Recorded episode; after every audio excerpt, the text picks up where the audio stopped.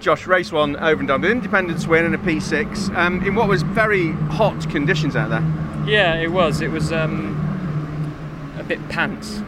Uh, ended up just sort of in a in a train. As soon as I got close to the car in front, everything would get a bit too hot, so I'd have to drop back again. Um, which meant that you know, normally, historically, what you do in that situation is you'd um, call everything off and then go for you know a very quick assault to try and get the move done. But the problem we've got now is you can't take any risk of running wide because you get penalised for it. So makes the racing difficult. But um, yeah, it just is what it is at the minute, and we just uh, yeah we ended up as a bit of a bit of a train driving around. Are you any happier with the setup, the balance of the car? Yeah, the car the balance was really good.